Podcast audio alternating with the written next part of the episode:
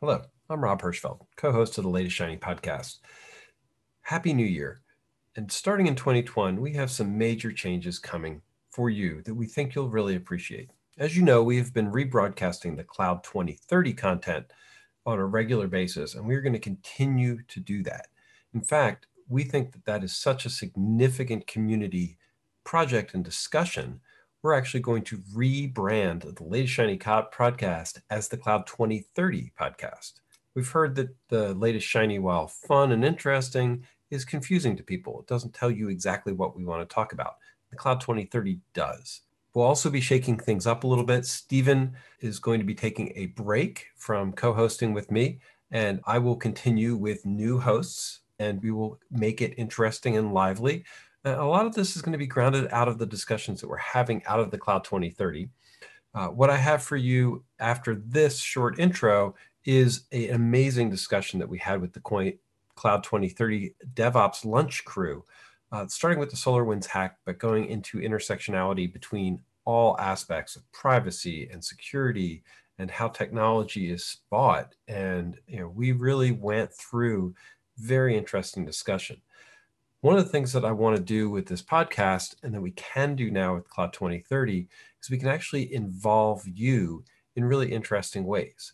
So you can join us in the discussions. You can be part of that group that's actually having these back and forths about where technology is going. And we'll still do interesting one on ones where we dive deeply into technology and try and figure out what's really going on teach you interesting things at a, at a deep level, a 201 level, the way is the way we like to say it. And of course, have fun along the ways too. So if you've been enjoying the latest Shiny podcast for the past four years, um, it is not going away. As a matter of fact, we are changing the format a little bit and bringing you even more fantastic content. Look for, you shouldn't have to do anything to get to the 2030. It's just a name change for us. Uh, and you know, tell us what you want to hear. What do you want to hear more of? How do you want things to go? If you like this change, I'd love to hear it. If you hate this change, uh, tell tell me why, and, and we'll make sure that your concerns are accommodated. Once again, thank you for being a listener. We really enjoy these conversations, uh, and we want to keep doing them. So, have a great 2021. It can only be better than what we've had before, and I'm looking forward to talking to you in the future. Thanks. So without further ado, I'd like to present the December 22nd DevOps Lunch and Learn, where we had this amazing conversation that covered everything from security and SolarWinds all the way through the intersection of uh, human interface, security, privacy, and data. Typical uh, place where you will thoroughly enjoy this conversation. So sit back, enjoy, and let me know what you think. Thanks a lot. So my question is, what's the odds-on favorite that SolarWinds will survive? I have answers, in my opinion. I'm curious other people before I go first. I'm happy to go first. Um, you know, public memory is so short. Um, it's so short. I, you know, it's it's going to be hard to get off that plat that platform, and it, it's actually not a bad platform for all their the mistake they made. But what's your what's your take? I thought that they were going to make it until I keep hearing the rollout of the numbers, right? It's mm. like, it's one thing if you have, you know, government, whatever, that's, that's their sloppiness or whatever, but I'm hearing, you know, 40, it's this, it's this, it's the 40% of customers from, you know, Microsoft that are affected. It's, it's the subplot. It's the. It keeps rolling down and down and down, and it's like I think we'll be. I think it's going to take us 18 months to two years to figure out really what the full impact is. And I think you're going to see a situation where wait until the lawyers get into this. The class action lawsuits alone. Yeah, that's that. That's where I think you're the the harm. This is there's there's real harm. Yeah actually that's i think that's that would be the the breaking point. It, it's right now there's a lot of hand wringing and you know real inf- infiltration but we haven't we haven't seen the harm. If there's harm provable harm. Yeah. Yeah the insurance is going to be worthless. Uh, my question Which is, is sort of like sorry go ahead. No no i'm sorry go ahead. I was going to say it's it's sort of like um I'm going to use a horrible analogy, but it's like people with sexually transmitted diseases. a whole group of people might have them, but nobody wants to talk about it. So it's possible that SolarWinds skates because nobody wants to talk about having been hacked. Is that like the uh, AWS breach that the girl from San Francisco did, where it's like in the industry everybody knew it was something that was always there, right? This and was the so, S the S three compromise. Yeah, and, yeah, and so no one wanted to talk about it because how vulnerable everybody was. It was like everyone just said, "Shh, shh, shh, shh just fix it, fix it, fix it," right? I, the problem here is that people are going to brag about the crap. They're going to brag about this one. I, I wonder, mm. are we getting to a place in the U.S. specifically where there's going to be this demand that cybersecurity at a higher level is the edict of the government or some government agency. Ooh.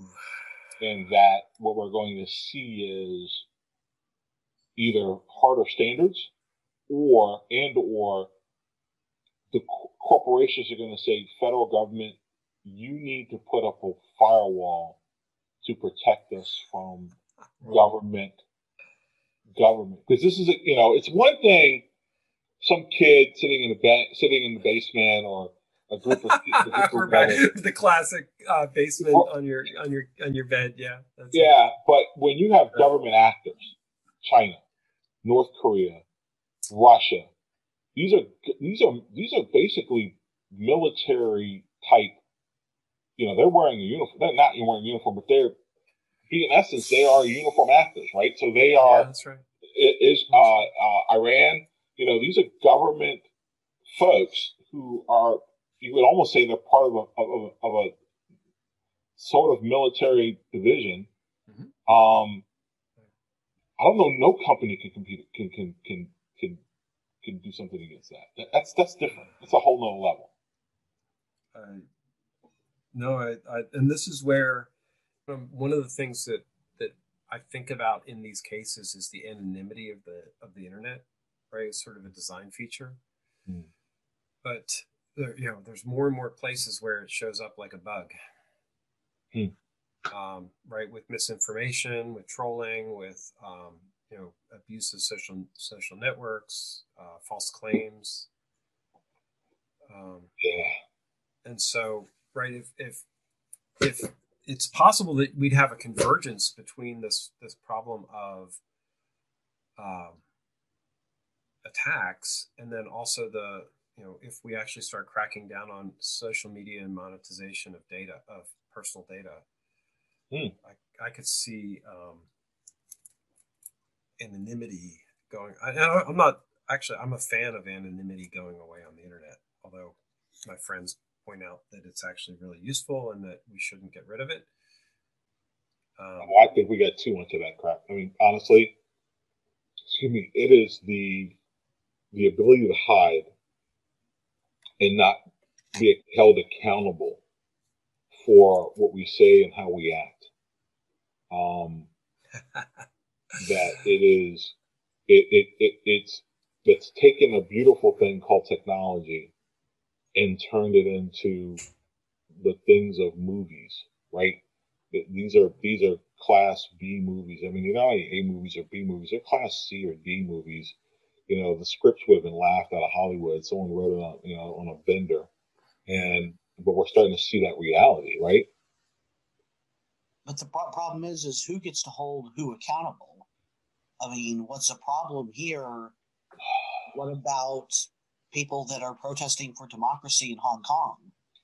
You, you know, I, I, I wasn't a I wasn't a fan of Madison, but 2020 has made me a greater fan of Madison and not of Jefferson. you want to you want to expand on the, your Federalist uh, reference? Madison said something. He said Americans. He said he said he said the citizens of America are not smart enough to pick their own electors right? Yeah, that's right. I have, I was just informed that a niece I love dearly, serves in the military, said something very interesting. Said, she, she said to her mother, um, at least we got a raise under Trump. We didn't get anything under Obama. And I said to her mother, I said, does she remember sequester? Does she remember that the whole entire time that the, the, the, the, the, the, Pentagon was under sequester, so there was no money? And you go back to your point about the memories are, are short. And I'm now believing that what 2020 has exposed more than anything is the dearth of edu- our education system sucks or the fact that the lack of, of, of attentiveness to something outside of their own sphere of concern. We have, until we get a society that's more concerned about my brother as opposed to my new TV or my, you know, whatever my thing is, me, me, me, me, me, and starts thinking about the other. I don't, I, to answer your question, I don't know who can be the arbiter of, of, of what is good or bad, but we need something because leaving it to human nature is just sucks. We've, I guess what got... I'm saying is have to be careful leaving it to governments because. Oh, I agree. Hmm. Hey, look. Say that the a given government. Is... Whoops! You just Derek, you just muted yourself. Yeah. Mid sentence. 1984 is not lost on me. I'm just saying. It's it's interesting. We haven't really had a Section 230 conversation uh, yet, um, meaning the the section that allows mm-hmm. internet providers to not be responsible for the content mm-hmm. that they promote.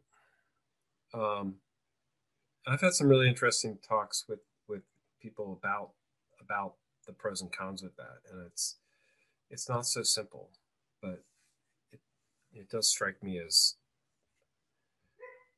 um, what you were what you were saying. I come back to you individual people have to be accountable for their actions on mm-hmm. you know they're they're accountable in person and so it, we the internet has gotten to a point um, where it's not there is no distinction between what happens online and what happens in real life that's we we we, we left that in the dust especially this year mm. so the idea that you would have you know two ver- two sets of rules um, that strikes me as problematic. Like just like we, you know, two sets we, we got rid of two sets of taxation.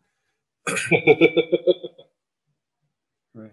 Um, but there was there was a really good and and for everybody we're gonna have um, in two in two weeks on the seventh we're gonna have a, a longer form discussion on the cloud 2030 stuff.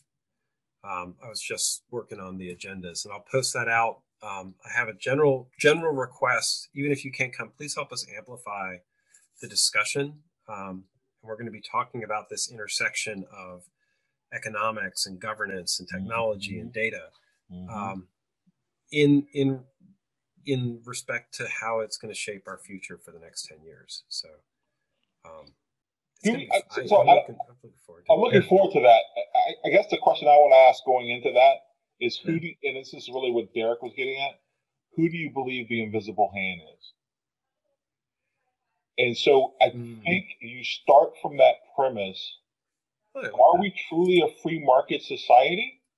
Or are we a market of whether it's government um, uh, monopoly or private sector monopoly? Have we fooled ourselves into thinking that we truly are an open market and that regulation actually could be a way to keep it open as opposed to what we think we have, which is free market, which is controlled by the four, you know, the, the, the, four top technology firms in the, in the world, right? I mean, the question is, are we truly free or, are, or do we think we are? Right. Just a thought.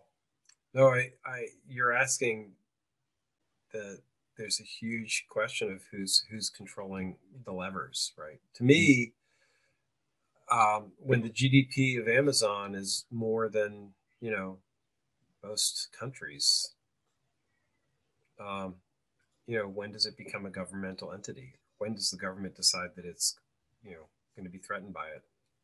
Hmm. Um, legitimately threatened by it, not personality feuds. Yeah. By it, but But, yeah. Um, yeah, no, it's, it's, it's a, we're, I, I, I don't know what gets people to ask, ask these questions in a meaningful way, except, you know, I think it's worthwhile. I think it's worthwhile looking back about a little over a century where you had basically cartels, truly giant companies that were so egregious in their basically their suppression of competition, their um, you know their basic you know pure greed, you know the greed is good theme. That what what actually happened was a you know a, a progressive movement that basically brought in regulation. It wasn't regulation first in order to make things or keep things on an even keel. It was regulation to basically bust up the trusts of the late 19th century. And then once again, regulation and the formation of administrative governmental bodies like the SEC, like the FDA in the 20s and 30s that were brought in to, or that were established in order to protect the population from basically, you know, complete laissez-faire marketing, market capitalism. The yeah. interesting thing is that the people that were brought in to actually do those things and set them up were some of the most notorious offenders from the past generation. and I'm thinking of the SEC basically being defined and the rules of the SEC being heavily, heavily um, basically put in place by one of the biggest um, offenders, and that was Joseph P. Kennedy.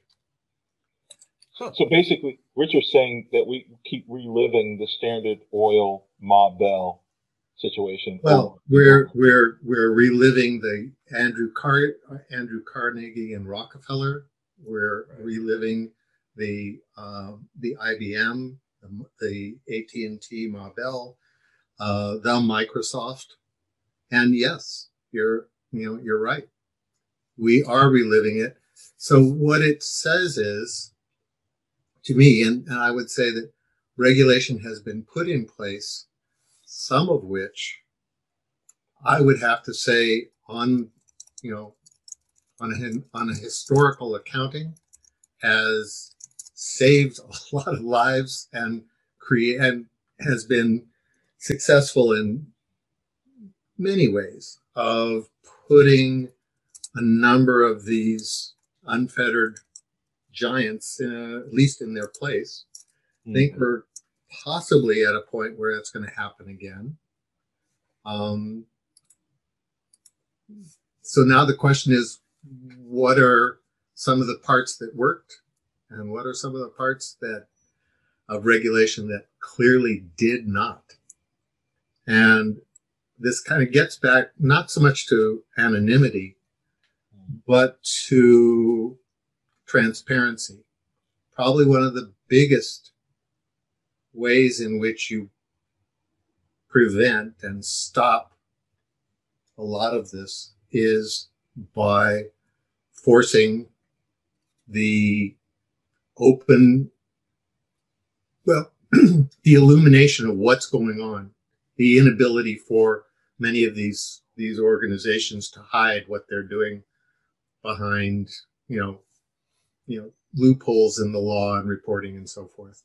If in fact, um, you know, go go to the uh, to the the fairly recent law allowing uh, corporations to or organizations to um, make un, unfettered uh, contributions to political causes and hide behind a PAC where you, you don't know whose money it is or what what's behind it. This is a place where if all the donors had to be recognized in the open who was supporting what cause, there would be a little different set of behaviors. So I'm I agree with you on that. I'm kind of I'm kind of um, I have to take a deep breath, waiting for what's going to happen this coming year, two years, in this regard. And 230 is going to be square in it, and there are going to be a lot of other parts of it. But Mhm. if it isn't done now, it's going to be a real hard thing for us to live with. Uh, it's going to be a hard thing for me to live with, uh, just in terms of my conscience. Yeah. I mean, I deal with my wife all the time who says, I talk about some of the things we talk about in 2030. I talk about some of the things that my team did when I was leading the innovation team at, uh, at Verizon Connect and, you know, autonomous vehicles and using cameras to predict or the cameras to tell what's a safe route home from a university, right? So you use a camera that can identify, you know, safe by population and says, oh, there's a group of people here. You, should be safer here than being on a dark street that's not locked. And she goes, well, what about the privacy? What about, what about, you know, she's always concerned about Yeah. you know, the, the helicopter. And I get it. And as Richard, to your point about conscience, I mean, as a business person like you, you know, we, we kind of have, we live in two worlds, right? We look at ways in how to extract revenue from this technology, these technologies that advance and push the envelope. I think Rob mentioned one time we were having a conversation. I don't know if it was this or 2030. We were talking about safer cars, right? Having safer vehicles. What does that mean from a privacy perspective, right? And how do you exploit that to maximize revenue? But then are you pushing us further, further, further down the road of, you know, where our lives are going to be taken over by this technology and we, we no longer have control of our own destinies. I don't know. Well, there's, you know, there are wonderful things that have been, you know, that we're now in, whether we enjoy them or not, we're certainly been made, our lives have been made better by them, but they don't, they don't come for free. And, um, and when I say they don't come for free, the cost is one of oversight and taking, you know, ta paying attention. And you were talking about uh, the education system, you know, a little bit earlier, Keith. I I just le- I put it down to it's not even so much education as it is some of the most basic civics. You know, how does how does a government work? How does this government supposedly work? What are the rules? If that were uh, a little bit better understood, uh, for example, judges don't get up in the morning and say, "I'm going to, you know, change the course of the of of government and the law." No, they they don't. They're they're not allowed to. And if they try, they should be, you know, brought up for, brought up on charges. So I mean, there's there's a lot to be done, Yeah. Uh, but a, a great deal of it has to be civics and just Pretty, awareness. pretty sure that last one's a debate on the uh, Supreme Court, though, right? Oh boy, Sure is.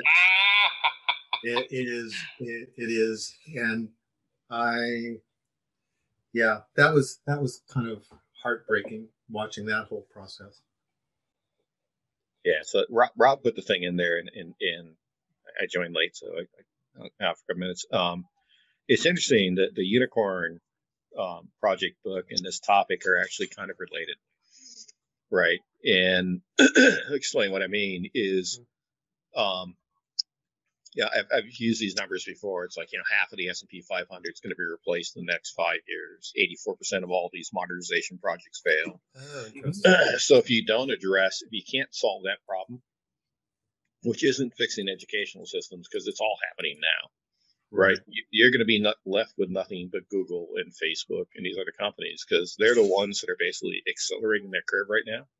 If we don't fix this in the next five years, there's really not going to be anything left to fix. exactly right Yep. there is we don't have the luxury of a of a of a long lead time I, you know, it's well, funny because we we portray a lot of the technologies and pieces that as as absolutely essential, and you know, it's, it's there was a I, and I, I posted this in the 2030 thing that that um, on the media post about um, uh, Facebook and Google and social and the the commoditization of human futures is the way they described it. It's, it's pertinent, but I, I don't want to dive down too deeply. But at some point, we're still, you know, the world is actually should be should be more dominated by, you know, production of food and and housing and you know, education oh. and healthcare and stuff like that. I, it's how does how does how did Facebook and Google get to be the essential technology here? Right. I mean, the, the it, unicorn project's about, way, about, about had we, had we not had we not had them and the infrastructure on which they depended, had we just gone through what we've done for the last year, had had COVID happened 10 years ago, just 10 years ago, I venture to guess that many parts of the systems that we're now kind of happily taking for granted would have failed. Some of them would fail, would have failed pretty miserably. And we would be in a much bigger world of hurt, more immediate world of hurt than we are already. So, it, and to your point about food, housing, take, I take that as, you know, absolutely true. And at the same time, in the course of our lifetimes, the production of food the reduction in official definition of what poverty level is, you know, exists in the world has gone down by, it's, um, uh, it is absolutely amazing what has, what has happened economically and in just in terms of quality of life for a lot of reasons. Again, it's perspective, it's information, it's understanding of what's going on but I don't like, I guess what I said is, you know, there are trade-offs. There's a certain kind of amount of budget that we have to, for attention and there's a budget that we have for where we put our resources. And so, that's what I would leave it with. So Google, Facebook, they're the new opiates of the masses. and how? They, I mean, religion used to be there, and religion was there to quiet the masses from protesting their their horrendous conditions. And Google and Facebook are providing that now. So that's why they're so important. They're they're keeping those those kids that should be getting education but aren't uh, quiet and uh, and on on the the track wanted. Rocky, do you think that it's it's actually the was it a conscious decision? You talk about the kind of the opiate of the masses and religion. Do you think it was conscious on somebody's part to make that the case for religion, or or was it more kind of a. Mm. It it's sort of yeah. Somebody came out and said, "Wow, I've got this great candy," but they never think that candy is going to become addictive. Right. Uh, you know, Google was search. Facebook was certainly candy because it's like, how do I keep in touch with my friends? But once once the connection was made that it was addictive and that uh, if we traded these folks their addiction for their information, we could make lots of money. Um, I, I really think that Zuckerberg caught onto it before Google caught onto it. But is, but, is there yeah. a historical parallel for the type of free service that that we are in the middle of economically, right? I mean, I, I well, it's religion, except religion they they ask you to donate, so they pass the plate. Well, you know, I, I really don't think it's local. religion. It's, I, it, I, I, it's I don't- really- I agree with John. Well, yeah, it's not religion, and this this is this is the reverse of religion. Religion, well, it's it's capitalism. replacement of religion, though. No, no, that's really not right. And- And I'll go back and say you could blame blame Pong, right? There, there are. I mean, think think about what created the generation that is is predominantly driving these tools forward, right? You know, the addiction created with you know Pong and Atari and games, and and now, you know, ten years ago we didn't have gamers. now, now Uh, it- okay. Keep going. Twenty years. well, not not the same mass in that, right? So there are certain things that happen. Not as 10 an years e-sport. ago. Okay. right and and um you know really what you're seeing is you know so zuckerberg basically institutionalized um um gossip right and then what drove that once you started building up these networks right is how do i monetize that and so most of the growth off of google or most of the growth off of facebook really was driven by now that I've got these, it's a whole network effect. 70% of all value drives off of these network effects. And so I've just created new ways of monetizing it. Um, I, I think when you associate it with religion, right, it has some underlining motivation they were trying to do. And I really think it is how do I extract every penny out of the eyeballs I've captured? Yes. Yeah, and from their perspective, it's not capture. religion. Yeah. Um, And when you when you say John, when you say extract, Mhm. there's a question of whether you're basically milking or extracting from that consumer, or using them as fodder, as feedstock, in order to m- take money off of advertisers, variety of other just as in some cases even more heinous organizations. So it's it's not simply kind of going after them directly. It is using them in in some very unusual ways some of which we haven't seen. Uh, shoshana zuboff has this notion of uh, surveillance capitalism which is a which is fascinating book and and worth worth checking out. Not, you know, the book itself is very repetitious and a long and a long, very very long read, but there are a lot of uh, presentations that she has made and others have made about it, and it's it's worth taking a look at.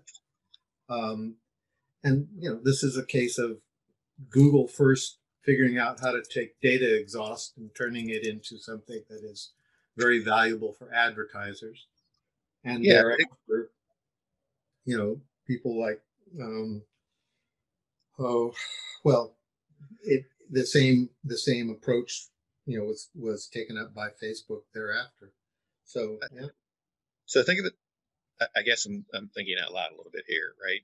Um, you know, I, I think um, there's a couple of things. So I think one is that they, so there's what a company like Facebook does directly, and then there's the um, ecosystem that they enabled around it hmm right? And, and so, um, you know, advertising is an interesting example in that, you know, the, the advertising ecosystem, it, it's generally not Google placing the ad, right? It gets a referral, which gets a referral, which gets a referral, which creates a whole bunch of dynamics in the middle, which creates, you know, a whole bunch of fraud in the ad advertising ecosystem. Um, none of that is directly driven by Google. It's just enabled by them. same But same it's goes for Facebook. But at the same time, it is you know eighty something, ninety something percent of their revenue um, from that perspective. I mean, it's they're giving away a product, they're, they're giving away a service. No, they're selling they're selling that Right, offering right.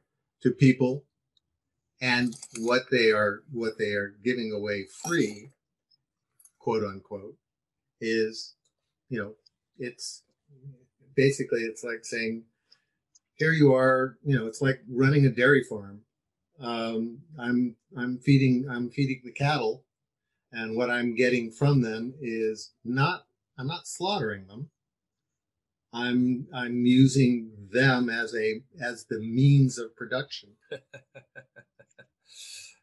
yeah. I, I, farm just reminds me of really bad smells. Yeah, well, I guess I grew up I grew up on the ranch, so you know. I, I know you get used to it after a few days. After five but minutes. I don't, I don't I don't know that there's a parallel here though. Um, I, I, think um, there's always been parallels. Right. It, it, it's in almost any business. If you can't, I mean, the fact of the matter is Google can't directly place all their ads. Right. So that creates a, a marketplace for brokers. Right. And, and once you've created that marketplace for people to broker the ads, you've created an environment where bad actors can play. Well, but at the same time, Google has a lot of incentive to capture more and more information to improve the quality of the service that they're providing to the advertisers exactly. right it's that's that this is where there's a i mean in most of the cases that we've we've been in with monopolies and monopolistic behavior the the virtuous cycle um I, I, I don't at some point i think there was a cap on it. Right they, they there was a, a, resource constraint. Right now we're not at the bottom of, of this virtuous cycle because but, the more data they collect you know the more they're able to extract value from that um, no no no. That, that's actually where i think you're you're, you're really so so first off google isn't collecting more data to improve their search service. No no right. it's their ad service that they're improving. Right. Um, if you want to improve the search which is driving this stuff allow deep searches right which is not what they do. And, and so all the time you try to figure out spending the right keywords, right? They could totally improve their service by, by basically improving deep search results and, and a bunch of things you could do to make searching a lot better. Right. So, so all the data they're gathering has nothing to do with the primary service. It's to your point. It, it's about how do I generate more advertising potential? And, and I'd point out, you know, when you go to programmatic advertising, which is having details on the person, right? Google really sucks, right? They have go, go back to your Google Plus profile. They have very little information about you as a person, right? Go to your Facebook profile. They have very deep information on you. Yeah. So Google using the data for? I don't know. Uh, yeah, I, I don't Well, they're I, I don't, enabling. I don't trust it's that simple, but yeah. yeah. Among among other things, they're enabling advertisers to drop cookies, keep track, handle, and and basically run their own, in a small way, um, the kind of intelligence about the person on the other side of the keyboard. But almost part of that to, to do exactly the same thing. Keep track of where they are, what they're doing, what they're interested in, and and feed them feed them customized information as a result. Where the objective of that information may be keep them on my site, uh, have them buy more of X. What there, you know, depends on your business model. And this is what Google has done uh, extremely, extremely well. They've offered it to a large group and created industries around Google that couldn't exist without Google. Facebook, to your point, is, you know, right in the right in the thick of it, right in the middle of it. Their whole point is I want people to stay on my platform as long as possible, in part for advertisement, but in part there are other reasons why people want to have FaceTime with my my customer base, my user base. And that can be voter suppression, sowing chaos, you know, you name it. Well, and and Google is YouTube also, right? YouTube is yeah, very exactly. very similar yeah. from that perspective. Mm-hmm. Yeah, maybe I'm just too close to the, the tech stack on this one. But but the point of it is when you're doing most of those ad referrals, that information doesn't come with the ad referral. So so let's assume something mm-hmm. like 70 or 80 percent of these ads are not placed by Google. The data they're collecting it has to be as part of that. Mm-hmm. Right. So so it, now this gets back to what was the scandal last year, year before, where Facebook was selling off data to political organizations. Right. Right. The, the data is really a completely separate source of income. I, am not sure that it's really used to drive some of the advertising side. And, and oh, but it is it is absolutely being used to generate major major source. It is major yeah. source of revenue. Right. Yeah, yeah, yeah, but it's not in the advertising. It's it's a secondary. No. And so my point of it is, I go back to my original assertion. This is really driven by capitalism, right? Is I'm making money off. I'm driving data to generate money. Ah, and I'll I, find every which way I can do that with. I, I see what you're saying. Yes, it, it is. I mean, some of the the the algorithms are how do I keep somebody on Facebook because I can show them more ads while they're on Facebook? How do I keep people on YouTube so I can show them more ads while they're on YouTube? Um,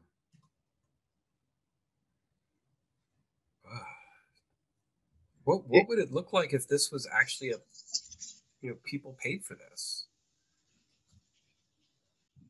Um, you mean they pay for the ads?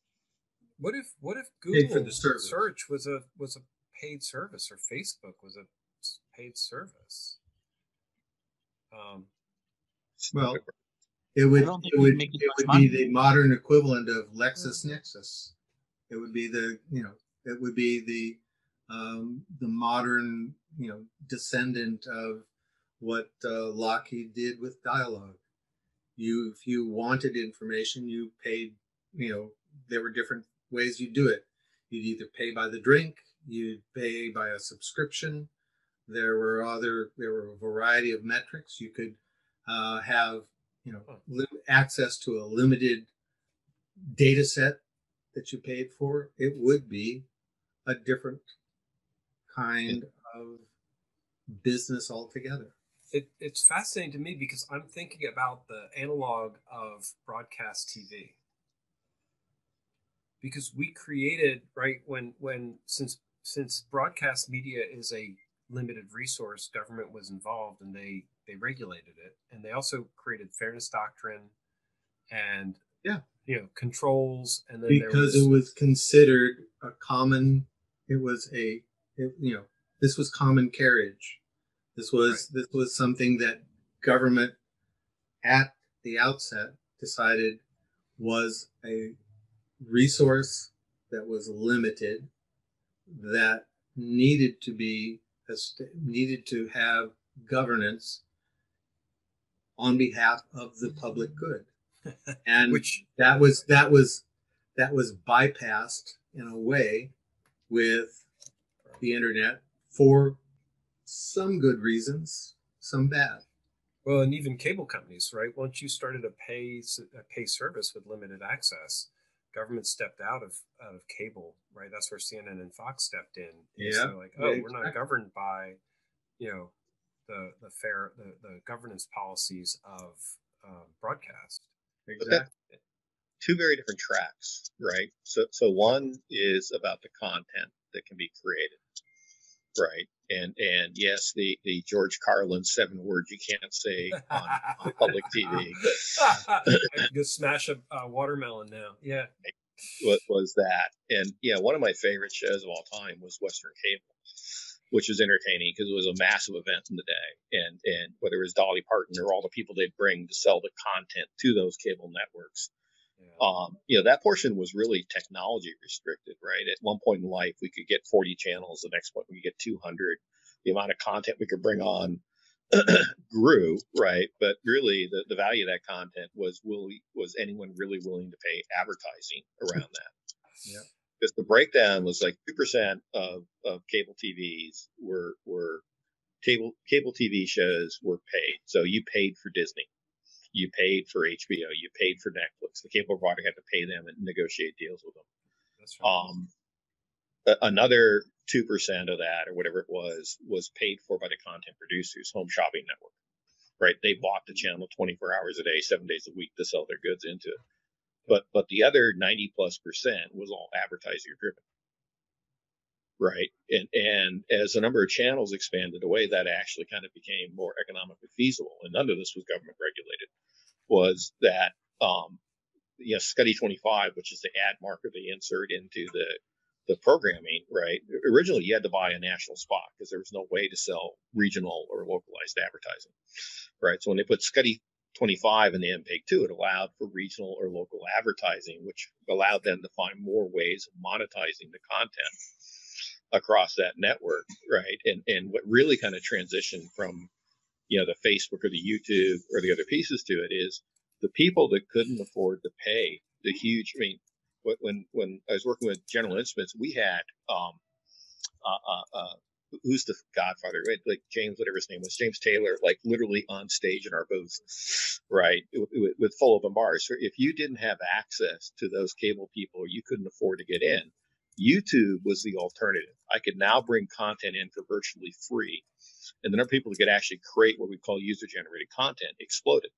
But that's because the barrier to entry was reduced to a critical point where now almost anyone can do it. So YouTube changed the economics of getting your content out there. Yeah. Uh, that was. It's the, the it's interesting because in some ways, what we just went through was a breathtakingly fast evolution of content of of you know how we consume media changing you know in the blink of an eye. Right? Because you know in the last 50 years we went from you know broadcast only to you know broadcast being almost dead from a media. But it, I, it's I evolving. it, right. it's, it's evolved but i i i don't it, it feels different with the the I don't, I don't know. Maybe maybe it felt as scary when when my parents were watching the cable stuff come, but I don't remember them having any angst about it. Well, what, what maybe they ask? were because they because because they had um you know channels they didn't want me to watch, but yeah, yeah. I, I would ask that the, the, the statement Richard made right was almost an interesting question to ask. If COVID had happened ten years ago, what would really have happened? Uh,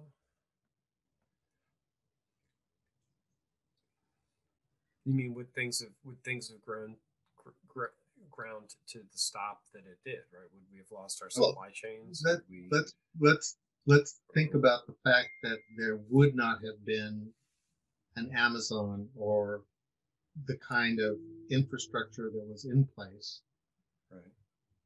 that would allow for people to actually shelter in place and be you know, reasonably well off and capable of doing it. We would not have had the uh, net based electronic commerce, electronic banking in anywhere near the shape we have today that allows us to use our credit cards to shop at those places. Um, now, in terms of your your personal sanity, we would have not had the kind of streaming media we have today that keeps us, you know, pretty well, you know, doped up, if you'll if you'll pardon the expression. Um, you know, keep you know kind of keeps us out of trouble. You know, gives us the biggest jukebox in the world to to play music. Uh, I would say that there are both, you know, fundamental aspects of our day to day life that would not have been easily replaced and would have, um, we would have had serious supply chain, really serious supply chain issues. Um, and the number of people who would have had access to even what was available 10 years ago would, by percentage have been very a lot smaller than it is today. So hmm. I'm I'm of the opinion that were this to have happened 10 years ago, we would be finding ourselves in a much more serious situation. Um,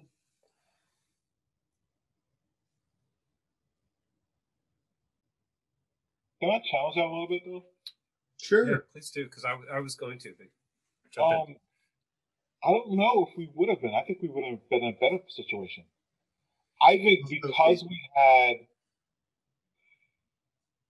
which is odd, right? I don't think of myself as being privileged, but I guess I am. If if if there wasn't, I'm first generation college, right? But if there wasn't the internet, then you wouldn't have this dichotomy of folks that are going, we got to lock down, and it's, you know, we got to lock down is important, and people are going, but you are able to earn money, I'm not, right? I think if everyone was out of work, I think you would have saw a, a better commitment Ah, and a coming together, come almost like a World War II type mentality. Let's do it for the country. so you're you're saying you're you're saying that because it was not as drastic and not as threatening, uh, it didn't call for the same kind of commitment. Yeah, um, I think the the key is is the middle class would have been in the same straits as the uh, the frontline workers, the grocery store workers, and whatnot.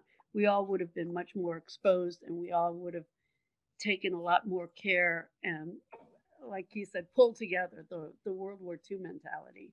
Hmm. I mean, we we hit something that's different. The 2008 financial bust Mm. um, was different because it wasn't contagious in the same way. Um, Yeah. Oh, it hit an awful lot of people that I know. There are a lot of folks that I know that lost their homes and went bankrupt. no, it, it definitely it definitely was was a you know a calamity that people didn't bring on themselves from Yes. that perspective. and Some it people was did an- by by and it was an economic it was a, it was an economic disaster but the speed with which and the degree to which this was not only an economic disaster but a public health disaster um, but i think yeah, i think needs to be drawn out But so I so I have so I, I there's a part of me that agrees with what you're saying, and there's a part of me that, that wants to push back. Because because be my I, guess I, I think I I think that and and, and it, what's interesting is I think in ten years we're it's going to be much harder. So um, we have what's going definitely to be much moved, hard, what's going to be much harder rob so so in the last 10 years we have moved from a place of technology being a convenience and an enabler to it being a necessity. Right? There, there are a lot more processes today that rely on the technologies that you're referring to making things easier than there were even 10 years ago. Like 10 years ago companies if the credit card machines were down they would have known how to run paper slips and they can't do that anymore. Right? Where they would have gone they, they would have been able to go back to cash pretty pretty easily and they can't can't do that anymore. Um, and and i don't think cash or cashless is that material from a virus transmission perspective from from that that perspective. So i i, I don't think that just you know yeah hey i wouldn't have been able to binge on netflix but i would have been able to watch my 40 channels or 200 channels of, of cable tv and check out books from my library and you know I, I i would have i would have been entertained. And I, I don't see that as as the level of hardship it's a convenience. I, I mean Yeah. our food supply chains were not fixed because of our technology the technology we've added. Um you know maybe we wouldn't have all gotten in on sourdough bread together um but i You could have gone back to board games, right? But I mean, yeah i, I don't i don't so that, this is where I, we're, we're in this migration and and it, to me global warming which is where this gets sort of potentially interesting because there's all this thing about data centers being you know you can't have them in global warming which i think is bs we're talking because we're talking about efficiencies in transforming our society and so a lot of the things that we want to see transformed are going to require going deeper down this technological rabbit hole i, I just don't know that it needs to be free technology that that we should be paying for like how does who i, I just got all my thoughts jumbled together so i hope it, yeah. So I mean, look, a couple things. We you, you pay for PitchBook because it's a quality data source that has um, uh, uh, information you can't get on Google, right? So there still are paid search services, and and they're out there. And LexisNexis was thrown out there as one I, I, I on the legal side. newspapers, digital Yeah. newspapers, right? Um, you know, so you'll pay where you see that. Still freaking I ads in them, by the way. Yeah. Um, I think the other side, yeah, the the the 08 kind of uh, crisis, right, was a combination of two things, right? It was policy, right? They, they changed the lending rules, allowing virtually anyone to go buy a house, whether they had the financial stability to do it or not. And then who sold all those things? it was Wall Street, right, which made huge profits off of that, right? So, There was you an know, I energy think if you- crisis in the middle of that too that people forget about. Yeah. So yeah, I mean, the intersection of policy and capitalism, I think, drives a lot of this stuff. And there's good policy and bad policy. If you're talking about 2030, right, which is not today's topic, but I mean, if you think about it, you know, what kind of policies would you like to see in place to prevent some of the things we've seen in the past? No, this is Right. That those that is absolutely the right question, John.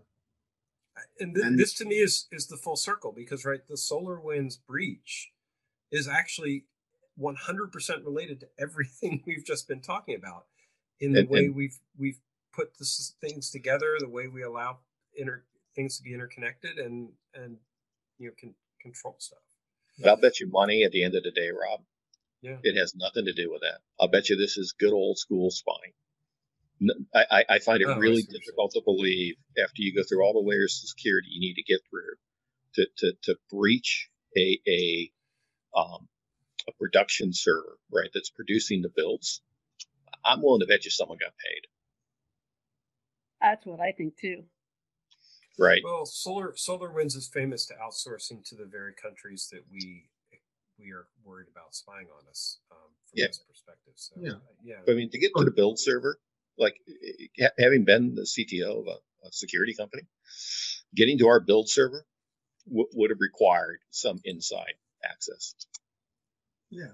And at the end of the day, you know, the individuals holding those keys are in fact the the weak the weakest links. They are the ones that are in many cases the easiest to compromise. Or let's put it this way, it's they're the easiest to find one who will who's decided Mhm. that they are going to, you know, take the bribe, take the money. Um, yeah it, it is it this is this is espionage and, and it's espionage and and you know it it is a you know it's a fact of our lives and has been for a long time. Um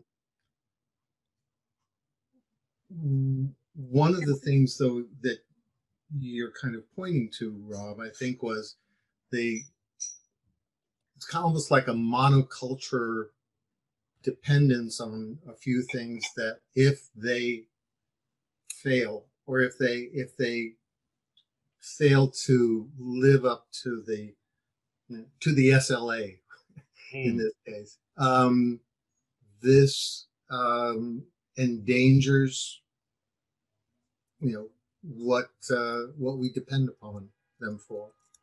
And that argues for alternate you know ha- you know by policy, making sure there are alternative means to supply things. There, you know, these Mm. services, these fundamentals. It does, I think, demand, to John's question, um, some principles of policy that are that you know we apply or that the government applies in the creation of regulation. And you know, I happen to have a kind of a personal uh, soft spot for kind of the, the radical transparency. You know, if you expose, if if people have to be on record about what they say, what they do, how they've spent their money, um, they are uh, less likely to take some of the actions that they are willing to take now uh, under the cloak of uh, anonymity. I strongly, strongly agree with that sentiment. I, I, have, I have two points on that that kind of tie John and Richard in together. So John talked about regulation, and and what Richard kind of led me to is is is do we have is it time for us to start dealing with the the down or the bad effect of unfettered capitalism? And here's where I'm going with this. So John talked about regulation as it relates to the financial crash. I go back to the testimony of Alan Greenspan. Okay, really? Um, I go back. I go back to Alan Greenspan in his testimony before Congress. And, and the one statement he said was, "I did not think that business would act against its own best interests." In other words, business got greedy. Uh, I thought you were going to hear. I thought you were going to irrational exuberance. No, Yeah, I, I, I, that's what I. That's where I thought you were going, Keith. Nah, that- that- so yeah, a little twist, right? I'm always about the economics. And then I go back to Richard when you talked about, you know, policy and things of that nature. I, I, I, I, I go back to my earlier statement. I don't know if all of you were on when I said this. Is there come a point where companies are saying we are ill-equipped to deal with international espionage, country on country spying, and there has to be help by a government entity to help companies deal with if, if, if we're going to have this idea that because we are based on this we are so afraid of socialism and other different government forms don't get me started on the ignorance and understanding capitalism socialism and, and, and communism but i think everyone should go back to their history teacher and ask for their ask for their Feedback. but that's a whole nother conversation. Um, that if we're so afraid of these other forms of government or types of government, then there's got to, and we're going to rely on enterprises to handle functions that really under other countries are handled by government entities, right? If we're going to give things like security, um, I mean, look at the military industrial complex and what they handle, you know, and what the secure R and D that they do. If we're going to continue to do that, there has to be a place for government to protect these companies against government actors. They're just, I, I can't see you can't do it any other way. That Well- that is that Keith is Yeah. is another form of you know the public good.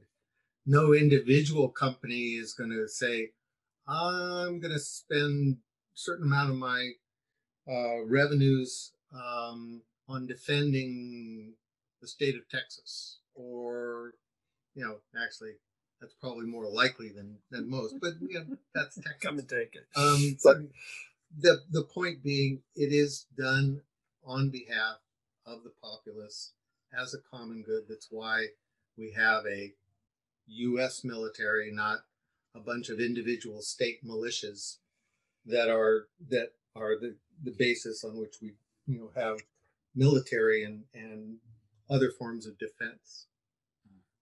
But I, I would argue that it, it's not going to be the government. Right.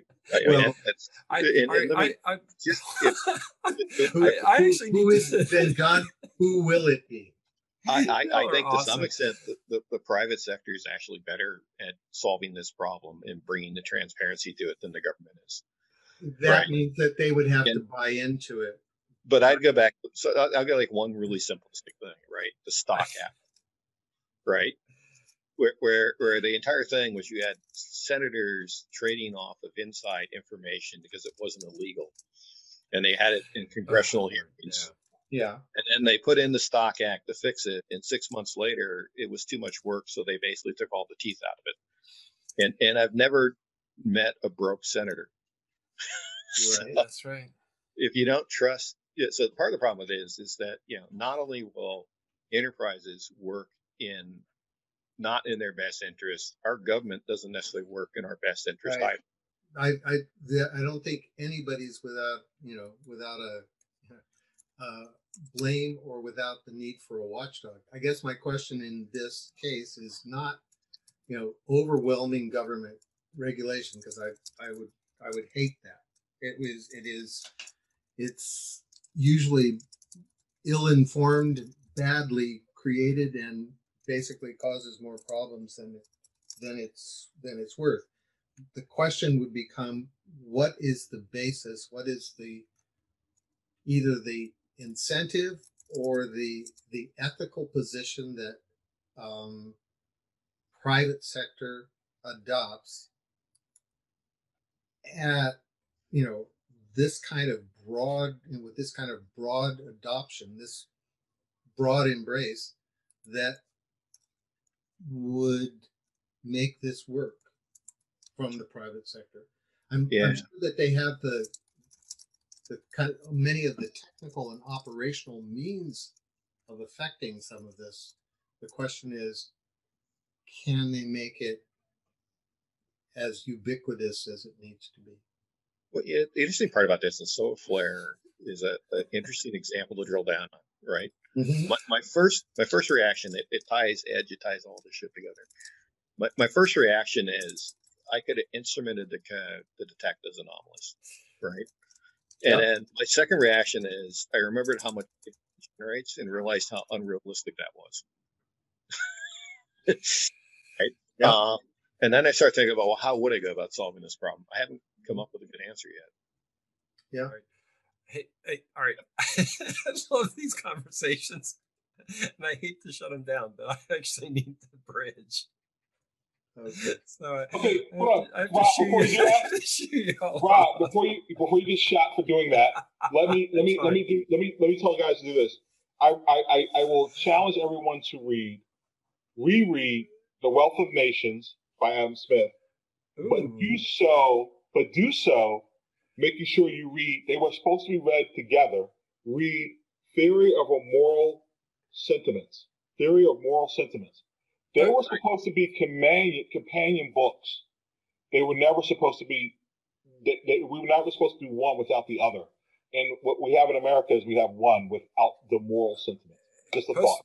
post that in 2030 i would i would take that as our once we get on the book train if we can do that uh, let's discuss that i love it but i want to hear i want to i want i want the links either way because that sounds really fascinating gentlemen ladies this is mind-blowing um, i love these conversations I, I wish i could spend another hour on it but today i can't Yeah.